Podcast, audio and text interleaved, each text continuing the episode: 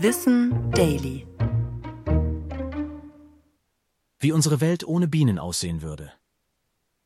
Wenn die Biene einmal von der Erde verschwindet, hat der Mensch nur noch vier Jahre zu leben. Das soll Albert Einstein schon vor mehr als 70 Jahren gesagt haben. Aber was ist dran an der Aussage?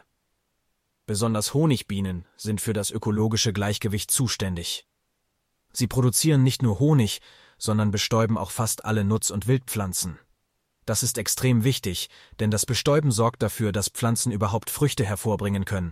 Während die Biene eigentlich Nektar als Nahrung für sich selbst sammelt, bleiben an ihr Pollen kleben. Die trägt sie dann zur nächsten Blüte, wodurch die Pflanze befruchtet wird und Samen und Früchte produzieren kann. Ein paar Pflanzen können das auch ohne Hilfe von Bestäubern. Ohne Bienen würden wir also nicht sofort verhungern.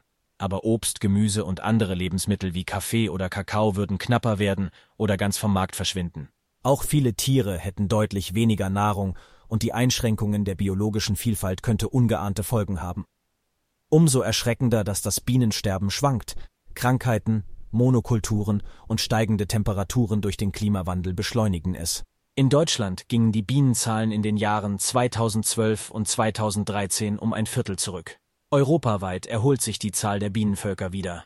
In Teilen von China ist die Bienenpopulation allerdings so gering, dass Pflanzen und Blumen schon per Hand bestäubt werden. Ich bin Tom und das war Wissen Daily, produziert von Schönlein Media.